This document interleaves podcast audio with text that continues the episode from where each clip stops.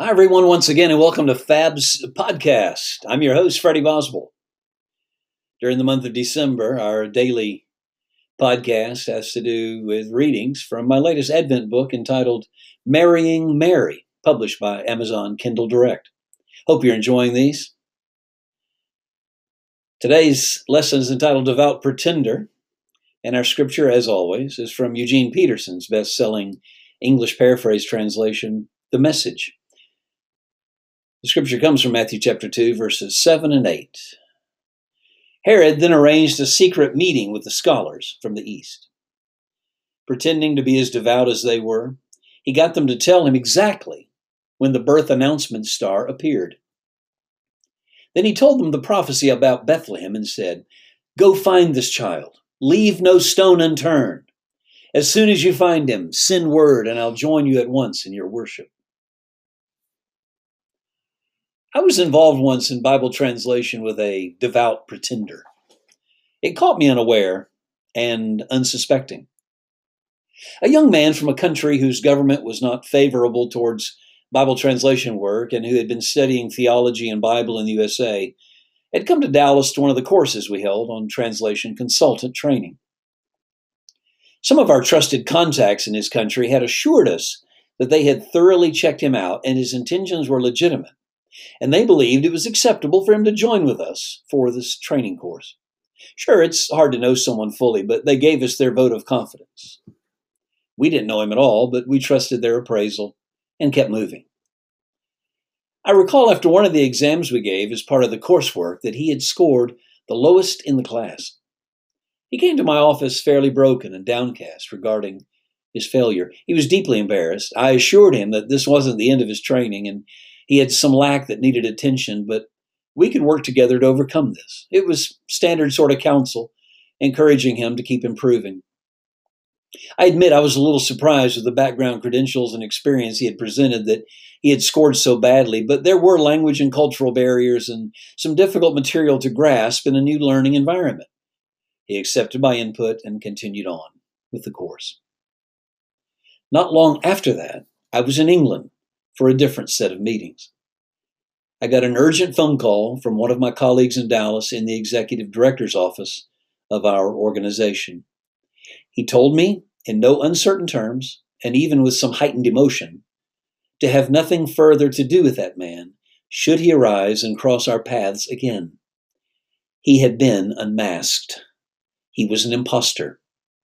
It was learned that he had attempted to get in on the inside of our training organization to discover inroads that might lead to citizens and foreign nationals in his home country who were involved in prohibited Bible translation activity.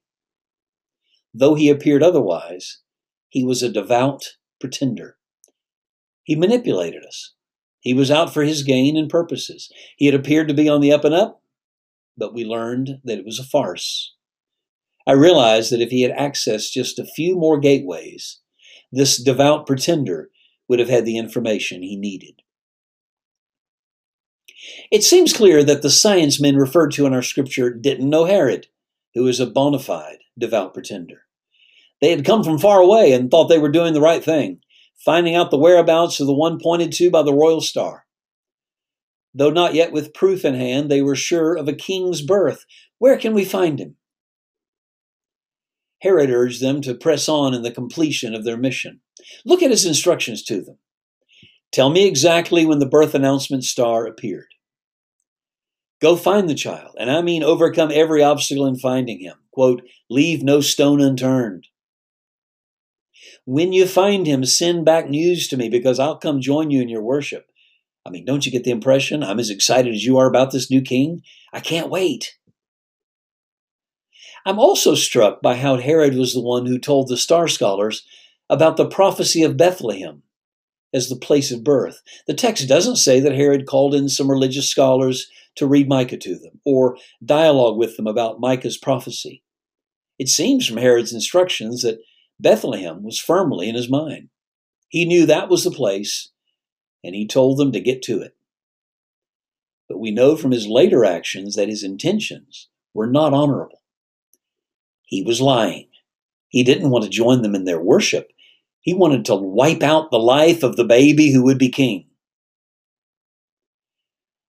It never ends well when we hold on to pretense with the appearance of being devout.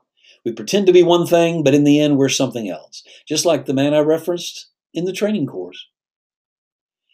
Herod knew exactly what he was doing and why. His intentions were dishonorable, though he tried to make them look honorable.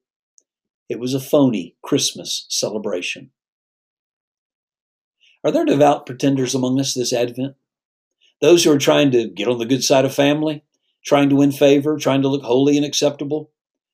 They don't believe in Jesus, but just go along trying to look like it and thus keep the peace. They might admit privately that they're challenged by the life of the Christ child, but they can't make the move to genuine faith, so they just keep up the appearance. I am encouraged that God can break through any facade, any false front. And even if we seek Him for the wrong reasons, He's there and waiting to answer. He wants to move us from devout pretender to fully committed follower. He is fully able to do that if we let Him. Let's pray. Father, take any pretense in our lives and hearts and smash it. Let us be fully transparent in our beliefs about you and even in our doubts. We know there's someone who can help lead us to Christ for answers and healing and wholeness. You see us completely. You know what we need. Unmask us if that is our need. Thank you for accepting us with our doubts and questions and for giving us the answers we need when we need them. Amen. That's all for today. Thanks again for listening to Fab's podcast. I'm glad you could join in and hope to see you again next time. All for now. Bye now.